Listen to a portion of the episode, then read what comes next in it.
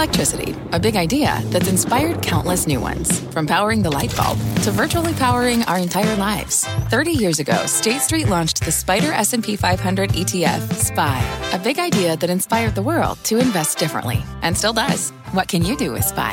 Before investing, consider the fund's investment objectives, risks, charges, and expenses. Visit ssga.com for a prospectus containing this and other information. Read it carefully before investing. SPY is subject to risks similar to those of stocks. All ETFs are subject to risk, including possible loss of principal. Alps Distributors, Inc. Distributor. A down day for stocks. Every major average lower as the FOMC meets. That is the scorecard on Wall Street, but the action is just getting started. Welcome to Closing Bell Overtime. I'm Morgan Brennan. And I'm John Fortt joining you today from Intel's innovation event in San Jose. Just a few moments, we'll speak with Intel CEO Pat Gelsinger in an exclusive about the company's AI plans, turnaround efforts as that stock falls hard more than 4% today, Morgan. We're looking forward to that. Also ahead this hour, Y Combinator CEO and early Instacart investor Garry Tan joins us to talk about the company's IPO and the stock's big pop. And we are expecting more breaking IPO news this hour as we await pricing from marketing automation company Klaviyo. But we start with our market panel. Stocks under pressure ahead of tomorrow's Fed decision, but closing well off the lows. Joining us now is Vital Knowledge founder Adam Crisafulli and Quadratic Capital Management CIO Nancy Davis. Great to have you both here. Adam, I'll start with you. Uh, almost uh, stocks under pressure today. Almost every sector in the S&P finishing lower, with the exception of healthcare and communication services, basically flat. A lot of focus on higher energy prices in recent days, higher yields in recent days, and a stronger dollar. Your thoughts? Yeah, definitely. I think that you know there's a lot of anxiety around the inflation dynamic with oil prices causing a real acceleration in inflation. You know, the real catalyst for the, the sell-off this morning came at 8:30. You had a very hot Canadian CPI report. Um, you know, normally U.S. stocks aren't very responsive to Canadian economic data, but I think just helped reinforce or underscore the existing anxieties about what's happening with energy prices and the effects this will have on global inflation. Um, you know, like you mentioned, very impressive rebound off the lows, even though treasuries ended near their lows of the day. So the stocks bounced, um, but treasury prices were um, under a lot of pressure into the bell as we look into tomorrow with the Fed. Um, you know, I think there are a couple of reasons why the Fed tomorrow, on an absolute basis, is going to be hawkish but there are reasons why I think it's going to actually look dovish relative to expectations. Okay, I want to get into that. But first, Nancy, your thoughts, particularly what the bond market is telling us right now ahead of that Fed meeting uh, and, and the results, the comments from Powell tomorrow. Well, I think most people are expecting uh, no hike tomorrow, but Powell to be very hawkish with his commentary, kind of a repeat from Jackson Hole in 2022. And he sounded like Ric Flair, right? He was like, woo, we're going to hike. Things are going to get tough because although they're not going to hike likely tomorrow, inflation data has not cooled. And, you know, we are seeing a lot of pressure given the rise in oil and gas prices. Yeah, Rick, Ric Flair. Uh, I like the little shout out there. My, you remember my, him? I, I, remember him, and his his daughter Charlotte Flair is uh, my daughter's a big fan. Uh, so so I, I, appreciate the the metaphor there. Adam, um, I do want to get your thoughts on what you expect from Powell tomorrow. Uh, it's priced in that we're not going to get a hike, um, but this idea of you know higher for longer, what the dot plot tells us, uh, and to Nancy's point, just continued hawkish rhetoric here. Yeah, so I think it's going to be a very nuanced report with a lot of different moving pieces. So we obviously we know we're not getting a rate hike. Um, Powell will not close the door fully to future rate hikes, but I think it's pretty clear, and I think this will be the message tomorrow that the funds rate ceiling has been reached already. Um, and he will be he will emphasize how you know the Fed is going to keep rates elevated for an extended period, but the market's repriced pretty aggressively already. So the market-based year-end 24 funds rate rose above 4.6% today.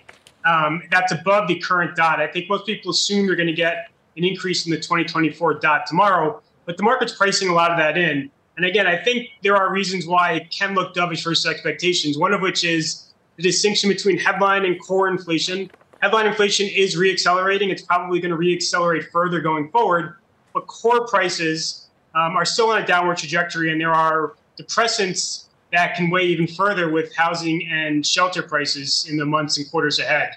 Um, you know, the labor market continues to normalize. You've seen a lot of progress on this front, in particular the JOLTS readings. I think that's something Powell emphasizes well.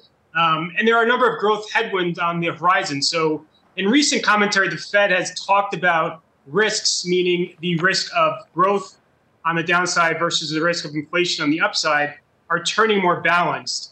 And I think he's going to acknowledge some of the headwinds lurking on the horizon, whether it's student loans, whether it's the the exhaustion of excess savings, Mm. Um, you know, the various different labor strikes, the government shutdown potential, et cetera. Yeah, and we've got headwinds on the horizon for the economy, Nancy.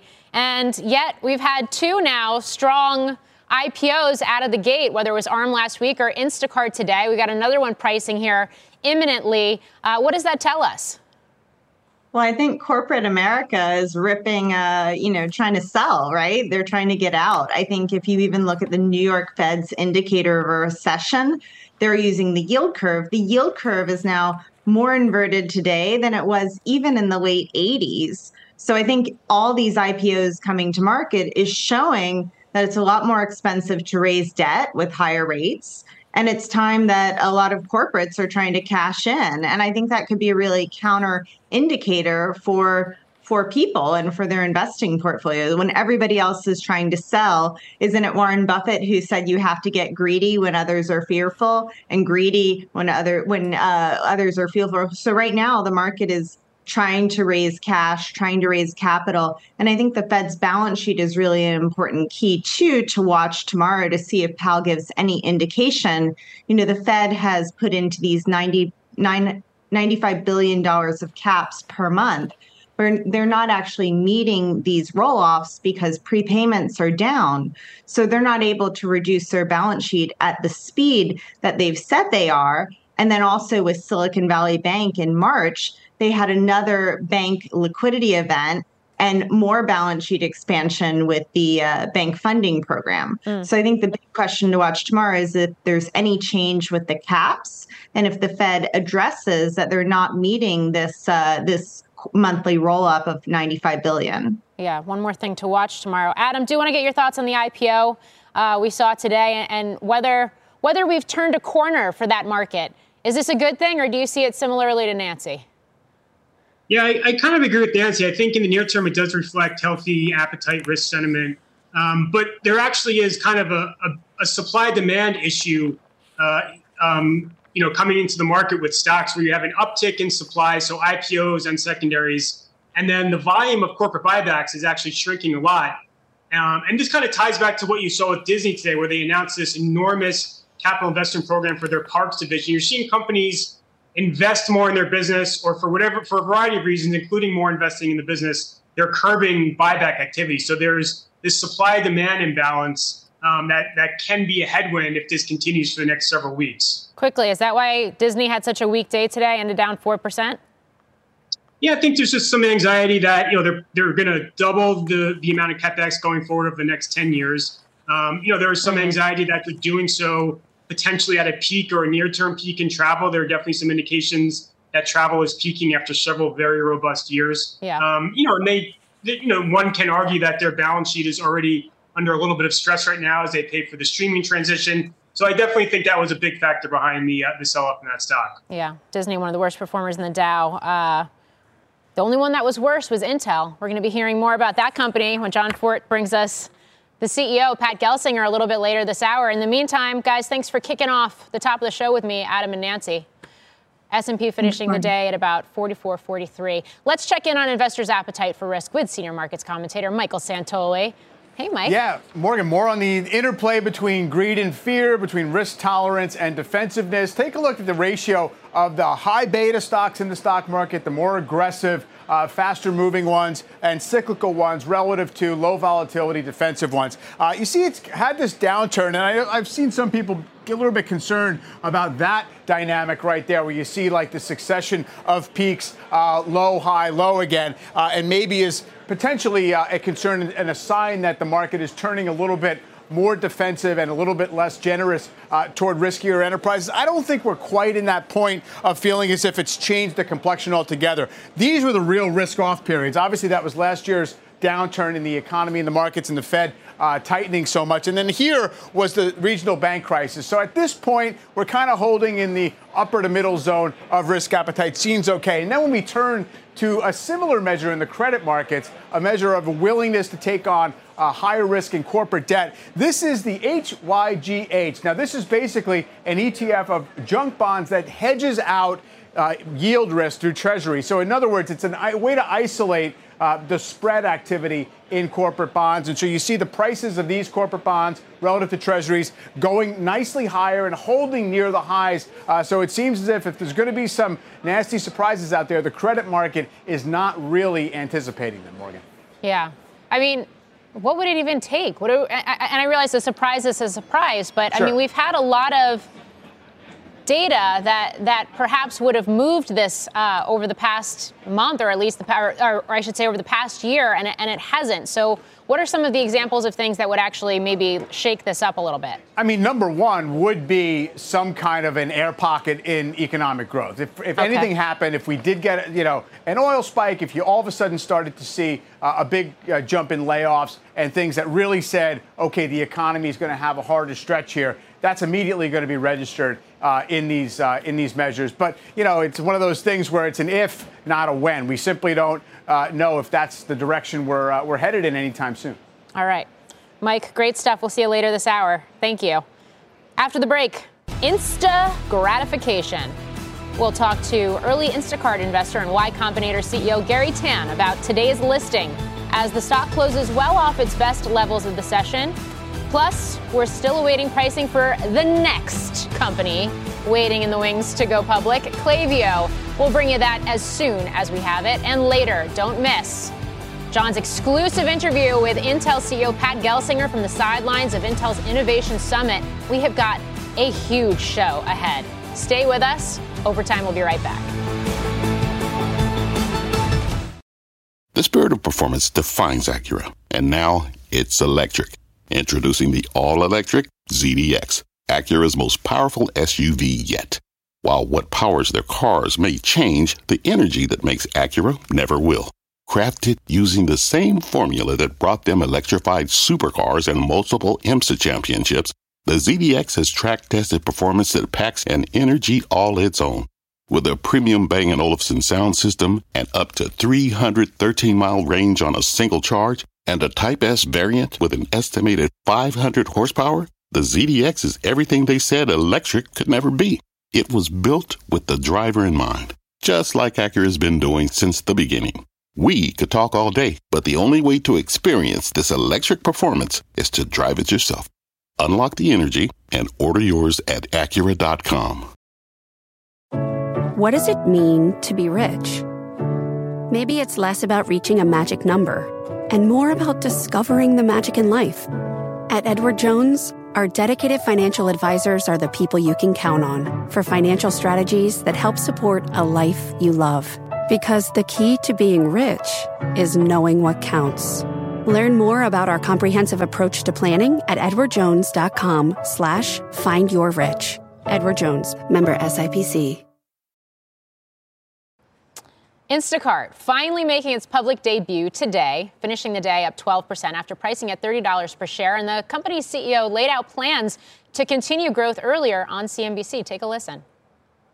As for how we reaccelerate growth going forward, you know, we are going to continue to do the things that served us well to get to this point, which are having absolutely unmatched selection, having great affordability options for all kinds of customers, having the absolute best quality so that you get the order uh, to your door uh, that you need, and having the best convenience. And that's what has made us market leaders. That's what what is going to continue to uh, carry our growth.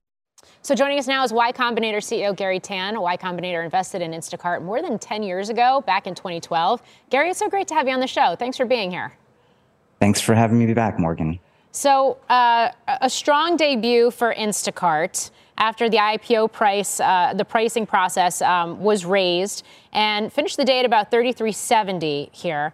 Want to get your thoughts on this debut of Instacart, especially since, yes, a strong first day as a public company, but still just a fraction of the valuation, the $39 billion valuation we saw for this company a mere two years ago.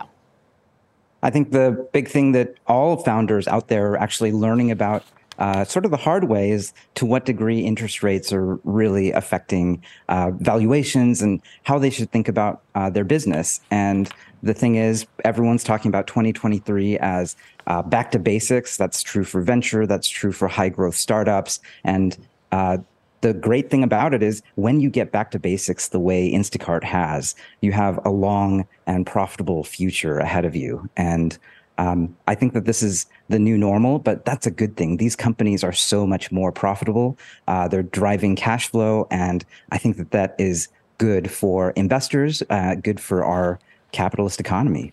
Yeah. So, so what do public investors now who might be circling Instacart uh, and the stock, what do they need to keep in mind in terms of future growth levers for this company and how they should be viewing it?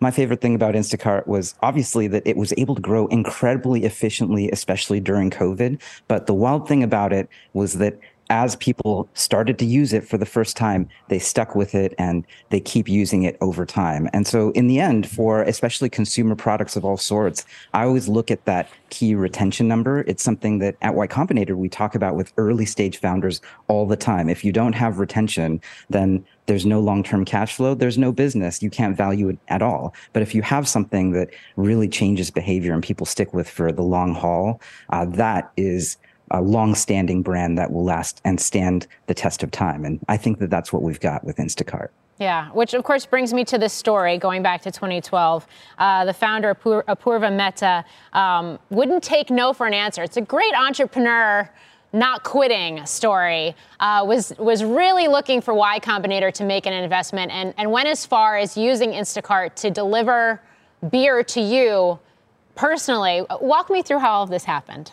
Absolutely. Uh, y Combinator funds, uh, at, at, this point, we funded more than 4,000 companies. And the key innovation is uh, funding people in batches, kind of like a university. But the tricky thing is, we would, uh, we would back then especially look at things only during the application period.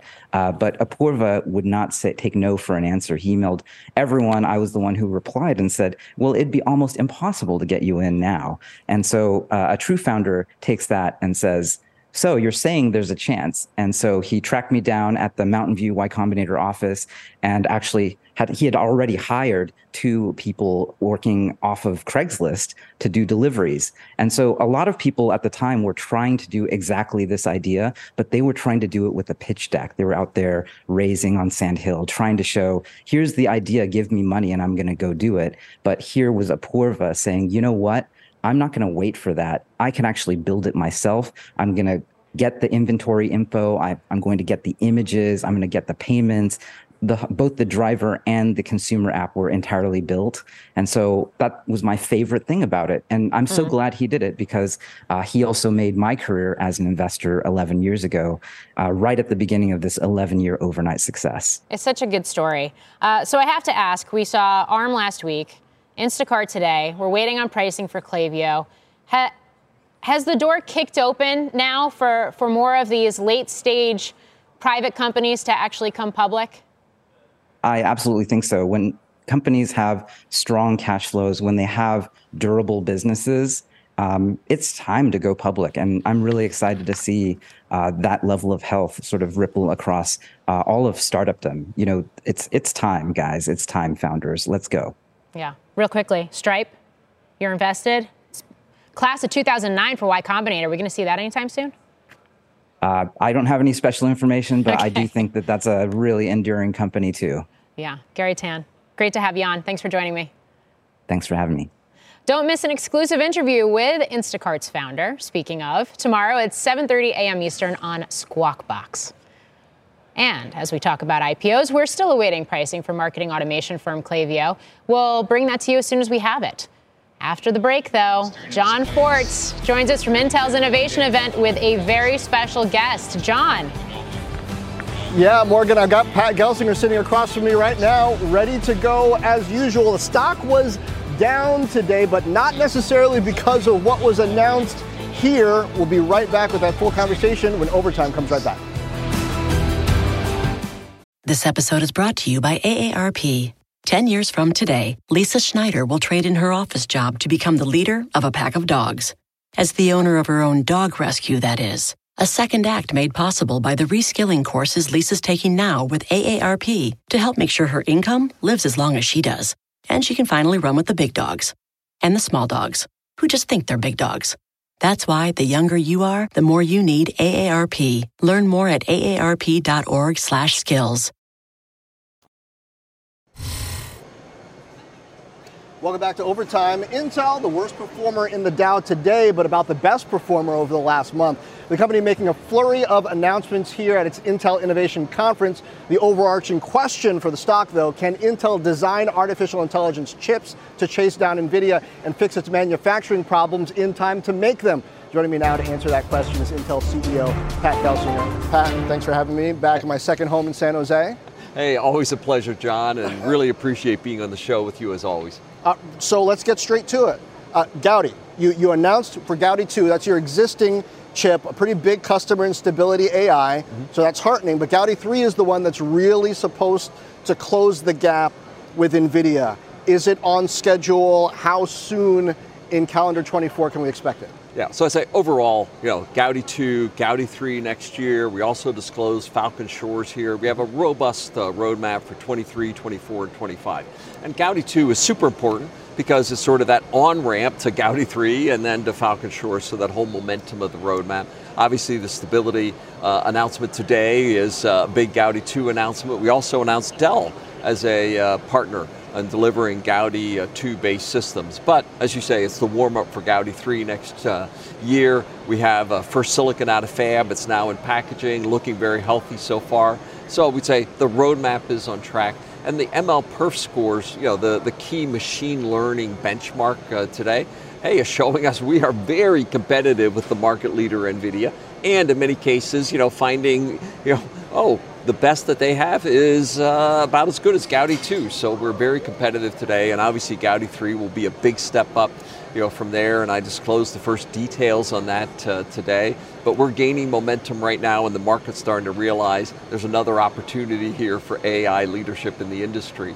As I mentioned, uh, the stock has been up considerably, outpacing the overall semiconductor, uh, you know, ETFs uh, over the past several weeks. But now I got to ask about manufacturing right? Because these five nodes in four years, for those who aren't, you know, fab geeks, that's moving at about twice the pace that Intel used to move.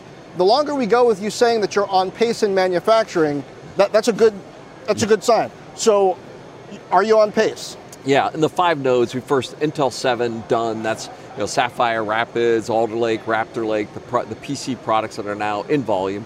Intel 4, our Meteor Lake product, or today we announced the brand for that called Intel Core Ultra, right? You know, with the new AI capabilities. So that's now ramping in volume. So we'll say two are done. And we've showed the server products for next year, what we call our Granite Rapids and Sierra Forest, and they're on or ahead of schedule. You know, so we'd say the next two uh, are on track. And then we showed the first uh, Intel 20A. And this is super important because this is the new transistor, the new backside power. You know, these are the breakthroughs. And as I said on stage uh, today, this new transistor, it is a Picasso. It is a work of art. And for somebody like myself who's been in the industry for 40 years, right, it is spectacular. But the culmination is 18A. Right. And what we said today is, hey, we'll soon be releasing the final design rules uh, for that in the very near future so that the industry can start. And I'll be sending my first products uh, in the early part of next year for manufacturing. So it's on track. Mm. So two done, three on track. We're feeling really good about getting back to process leadership okay. and doing that from a manufacturing base in the US and Europe. This is spectacular. Now, I've been hearing questions about gross margins, right, which have taken a big hit as you guys have, you know, uh, both gone into investing in capital to build out fabs and lost some market share over the past couple of years. And I think some people wanted to hear today about gross margins in 2024, but correct me if I'm wrong here. We don't know what inventories are going to look like heading out of Q4, which is right in front of us. It's a big question, a big issue that affects margins because of factory loads. Uh, and then as you're spinning up these new process technologies, that's what tends to hit margins too, as you're getting a, a new process started. So is that why perhaps you're not saying too much about margins in 24? Well, you know, we're in the quiet period, you know, a couple weeks left in the quarter. We, we just weren't going to give any more updates on the financials. Okay. And, you know, this so far this quarter, you know, we said, hey, we got our first major prepay for 18A, our next process technology. So, you know, boy, you know, that's better than a customer name. You know, put money on my balance sheet to accelerate my manufacturing build out. You know, we also announced uh, that we were, you know, above the midpoint of our guide. You know, I'd also say, uh, hey, we were beat and raised the last uh, couple of quarters, and you know we'll be updating on our October earnings call. So I'll say overall, we've shown great financial discipline on cost savings. We've been beat and raised uh, as we've uh, gone through the year, and clearly as we come up on our next earnings call, we're feeling the momentum uh, in the marketplace. The product machine is working, the manufacturing machine is doing well. But obviously, hey, the market has worked through a lot of inventory issues. Those we believe are largely behind us on the client side. We said we still have a little bit more work on the networking and on the data center side, you know, for that. But of course, this is an expensive journey, yeah. right? You know, we're investing a lot, but we, you know, lowered the margins and we've been consistently bringing them back on our head of what we've uh, committed to the street. So I'm feeling good about every aspect of the execution and our financial performance back to AI, but not necessarily in the data center this time. You talked today about the AI PC, and you and I have talked about how your expectation is we're going to move from you know accelerators from generative AI into more inferencing, and with those workloads, there's going to be more need for AI on the client, on the PC, on the phone, places like that, places where uh, Intel has more strength, let's say, than right mm-hmm. now in the data center. Is this AI PC uh, preparation step in that direction. What, what are we going to get with that? Yeah, and you know, we, we see this idea of the AI PC, and I've described this sort of like a Centrino moment. You know, when we first brought Wi-Fi into the platform, and now you know, to cut the wires and changed everybody's life. And we see the AI PC that begins now with our next generation Ultra you know, processor launch, you know, is ushering in volume AI deployment. Hey, a little bit of Gen AI in the cloud, hey, that's fun but can I make it part of your everyday experience? Where, you know, we showed off today, uh, one of my favorite demos of today was rewind.ai. We're literally on the PC locally. I'm not sending my data to the cloud, no privacy concerns, but I'm able to record everything that I do on my PC and then be able to ask questions. When was the last time I talked to John Fortt?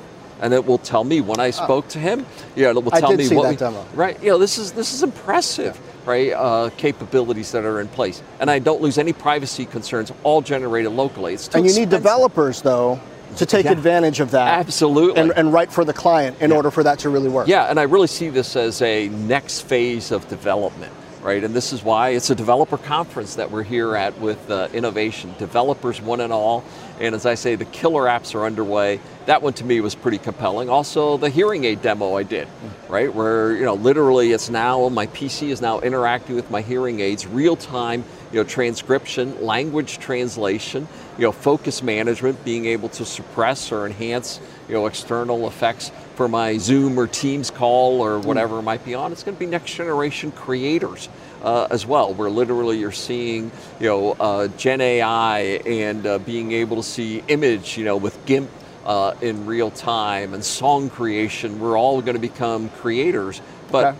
With spoken language, mm. asking what to be done. So I think this is just you know going to be the killer app is the AI PC, and our product line is strong and I believe that it will become a driver of an expanded PC marketplace. Well, we'll talk more about that, and I know you got earnings coming up where I love to talk to you. So, Pat Gelsinger, thanks once again for having me here as always, at John. Intel Innovation.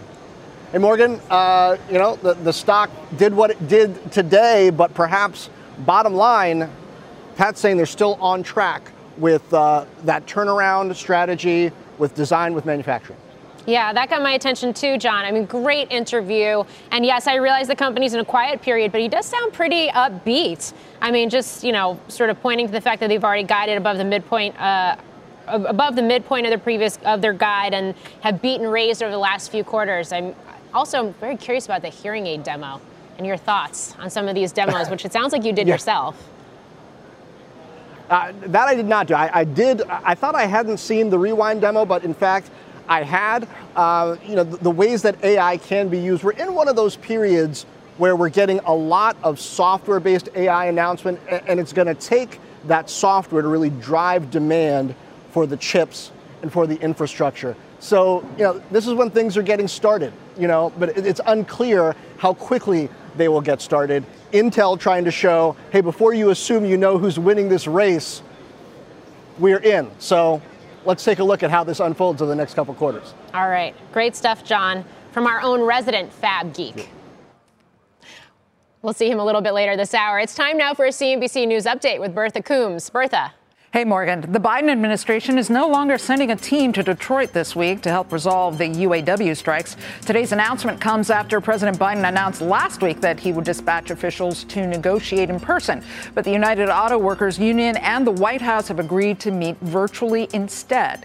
It's still possible a senior advisor and the acting labor secretary could travel to Michigan next week. Five players from Spain's World Cup winning women's soccer team returned to practice today after their plans to boycott the team drew sanction threats. The players said they did not feel safe under current leadership at the Spanish Football Federation and would not play to protest sexism at that federation. And Amazon is hiring 250,000 workers to help manage the holiday season rush. This is a jump from the 150,000 employees added during last year's holiday season. The company said it will also increase the average hourly pay for warehouse and delivery workers to $20.50 an hour. New uh, hires will include full time, part time, and seasonal workers. Morgan? It's an amazing number. It really speaks to how much they've built out their own transportation and logistics network. Bertha Coombs, thank you. The NASDAQ pulling back today, but one mega cap name has been a big outperformer of late. Mike Santoli breaks down the charts on that mystery stock next. And later, oil hitting its highest level of the year before settling lower. We're going to talk about crude's push towards 100 bucks a barrel when we're joined by Pickering Energy Partners CIO Dan Pickering. And as we head to break, check out Disney, closing near the bottom of the Dow today, down almost 4%, revealing plans to increase its theme park investments to $60 billion over the next decade. We'll be right back.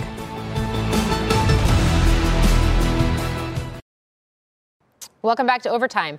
Check out shares of Rocket Lab tumbling today, finishing down about 7.5% after the space company suffered its first launch failure in more than two years. The 41st Electron rocket failed about two and a half minutes after lifting off from New Zealand.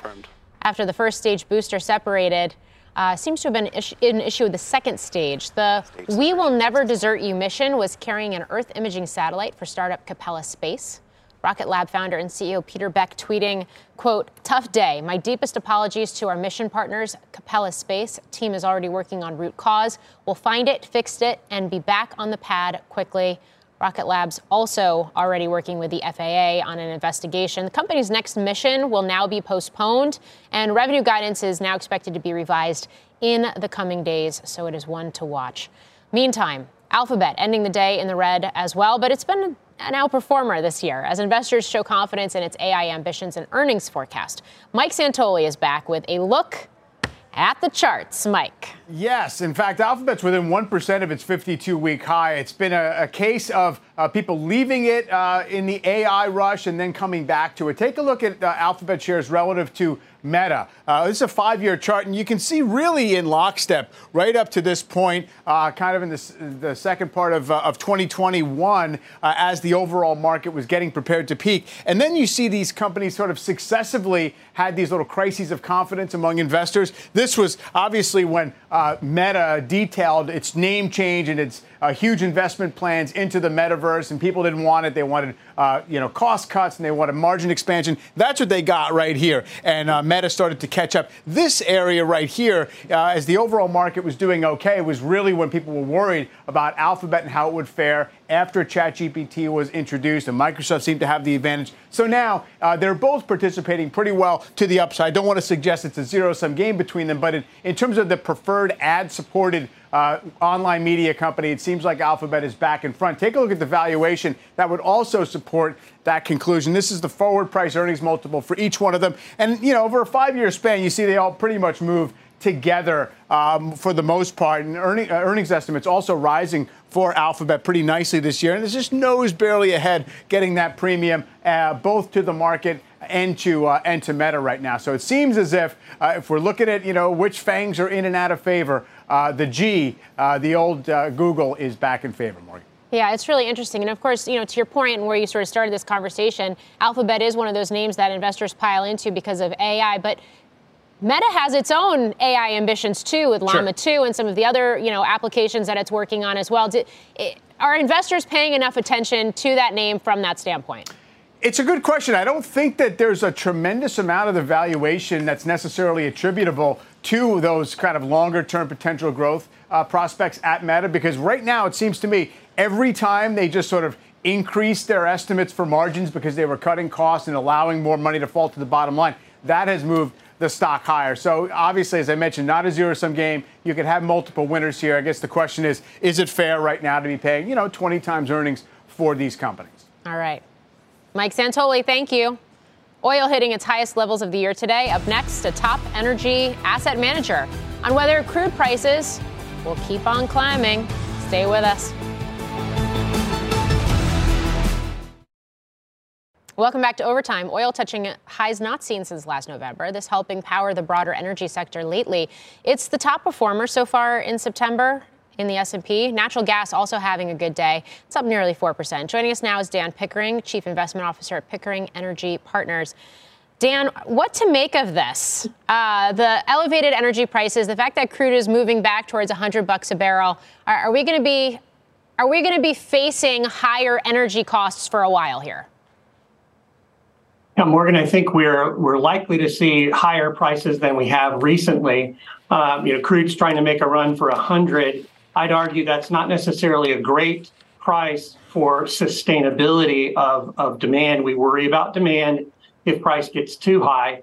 Uh, so the good news here is, I, I, if you want to call it good news, is that you know, OPEC has three plus million barrels a day off the market. They can bring it back if price moves too high and demand's at risk. So I think we think about oil in the 80s, natural gas in the three to four dollar range as the most likely outcome for uh, 2024, 2025. So we're pretty bullish on the commodities. And yet OPEC hasn't brought it back. You have the rig count has been declining here in the U.S. for the last couple of months. And oh, by the way, the SPR has been uh, depleted to levels we haven't seen in, in decades. So I, I guess when does the supply demand balance even out? What is it going to actually take? Yeah. So I think what we know isn't going to happen is I don't think we're going to going to see U.S. oil and gas producers really start to spend aggressively. Why? Because Wall Street's told them they shouldn't. The second dynamic is if they start spending, the likelihood that OPEC brings the, that spare capacity back onto the market and smacks them with it uh, is pretty high. And so I think that that price probably stabilizes at a pretty decent level. If it tries to go higher, Saudi and OPEC bring it back. If it tries to go lower, um, you know, I, would say we'll see demand increase then. So, you know, I think I think we don't expect a lot of incremental volume, and that's why price has gotten to where it's at. Last point, you know, the the speculators or the the financial players have really started to to come into the market. They've been underinvested. Now they're chasing. And so that sort of throws fuel on the fire. Of course, and of course, we're having all this conversation in, in, in, this broader macro context of how it's funneling back into the inflation outlook as the Fed meets this week and makes a, makes a rate uh, decision. But you mentioned nat gas, three to four bucks. That's higher than where we're at now. And yes, oil prices funnel into gas prices and other types of, you know, fuel prices, but nat gas funnels into utilities as well. Why do you think that's going to be elevated from the pricing we see right now? Yeah, so we've had a lot of drilling and and essentially no incremental export capacity for natural gas out of the US during 2023. As we move into 2024 and into 2025, we're going to see more LNG exports, so that's more demand. Um, and we don't necessarily have a lot of incremental supply in the 24 25 time period. So price should improve. The futures market expects that at this point. If you look out to 2024, prices in the threes. If you look to 2025, it's almost four bucks an MCF. So, so the export capacity to the global LNG market's really sort of the the incremental catalyst here, and it'll show up in utility bills as we move through 24. Okay. Dan Pickering, great to have you on. Thank you. Up next, Amazon's hardware chief on the state of consumer spending and the outlook for AI devices in your home. And take a look at shares of NIO. Turning in their worst day of the year on news of a $1 billion convertible debt offering. Shares fell 17%. We'll be right back.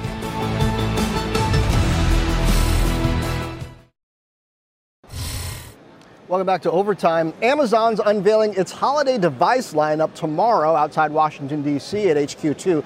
The event typically features updates on products including its Fire TVs and tablets, Ring home security line, and Echo assistants. So I spoke with SVP of Devices and Services Dave Limp today ahead of that event and asked him about the health of the consumer compared to what he expected under the economic storm clouds at the beginning of 2023. I would have been pleasantly surprised, you know, that that uh, the consumer's ability and willingness to spend um, uh, on things that they value seems to be better than than we would have predicted.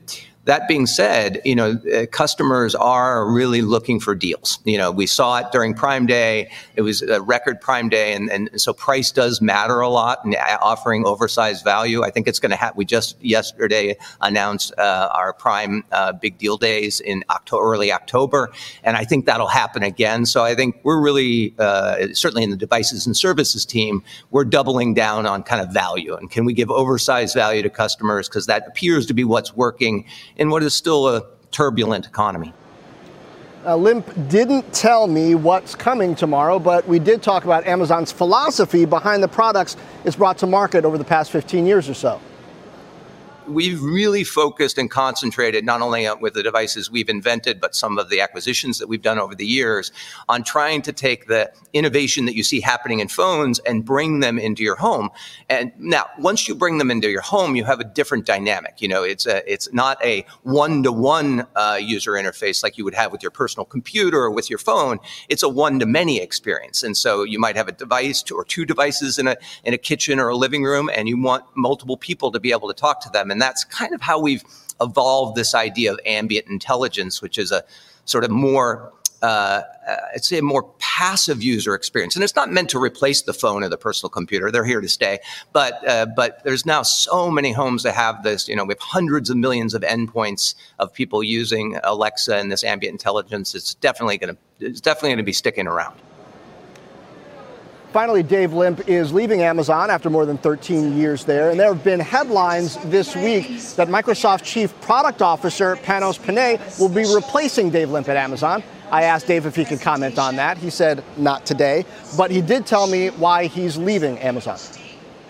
I kind of came to the epiphany uh, earlier this year uh, that I. Um, had been doing some version of this job. We've known each other for a long time, uh, uh, for 30 years. Uh, you know, when I started as a wet behind the ear product manager, I went to Apple in 1987.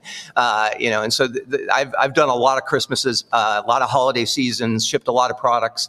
And I kind of decided that if I was going to do something again uh, next, that I just didn't want to be in the consumer electronics space. If I wanted to stay in the consumer electronics space, I would stay in this chair. I, this is the best job job in the world. I've said that publicly for many, many years. Uh, and so now, now I'm just going to think about, you know, doing something that's a little different. Morgan, a lot more upbeat than just a few months ago when Amazon was cutting in the devices and services business, cutting back on, uh, on Alexa. And now we got this announcement from uh, Amazon coming up tomorrow, then Microsoft after that. So, you know, after just having Apple a few days ago, there's a lot going on. There's a lot going on. Um, I, I did think his tone was very interesting because it juxtaposes the the report that's out from Reuters today, basically saying that Amazon, Amazon devices unit morale has waned amid these cost cuts, job cuts, and weak development pipeline. But that's not that's not the tone that he struck in his conversation with you. Well, you know, he's on TV. He's talking to me. He's not going he's not going to sound down any unit that's hit with those kind of cutbacks. And having been in journalism as long as I have, you know, we have we've been in that position. You're not going to, you know, it takes a while to, to perk back up, certainly, but things have changed in the overall economy throughout the course of the year, as he did mention. And Morgan, I got to mention, getting out of consumer and back into enterprise for a moment. Don't miss another big interview on overtime tomorrow when we speak exclusively with ServiceNow Chairman and CEO Bill McDermott. AI, once again, he said they've got a big launch uh, coming up, and we're going to see it tomorrow on Overtime. We got a lot. We got a lot going on tomorrow, John. So hurry home for all of it. all right. All right. See you Fed, soon. See you soon. The Fed is expected to leave interest rates unchanged tomorrow when it wraps up this week's meeting. What that could mean for the market and your money when overtime returns.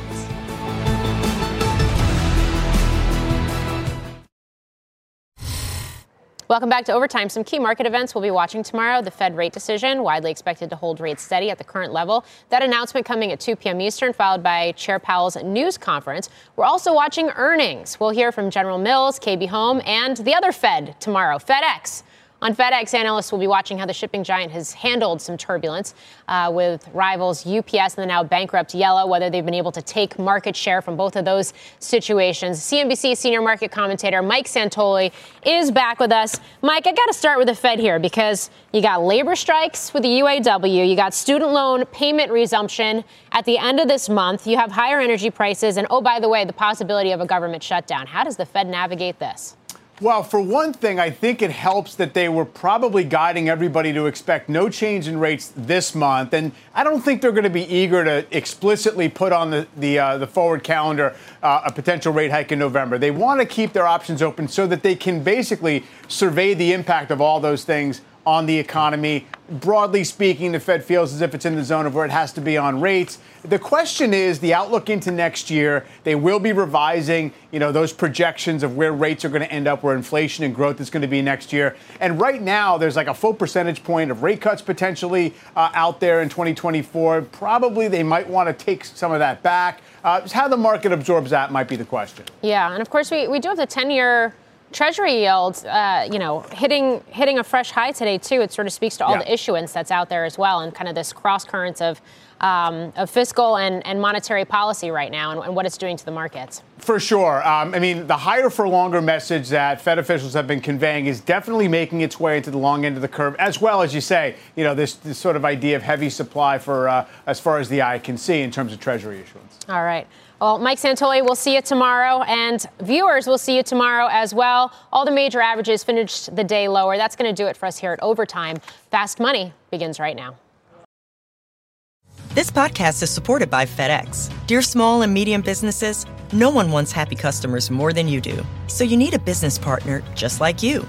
Like FedEx, who understands your passion for serving your customers because they have the same commitment towards you. That's why FedEx offers you picture proof of delivery, packageless and paperless returns, as well as weekend home delivery to 98% of the U.S. on Saturday and 50% on Sunday. See the FedEx service guide for delivery information. What's more, FedEx Ground is faster to more locations than UPS Ground. Trust FedEx for timely deliveries. See what FedEx can do for your business.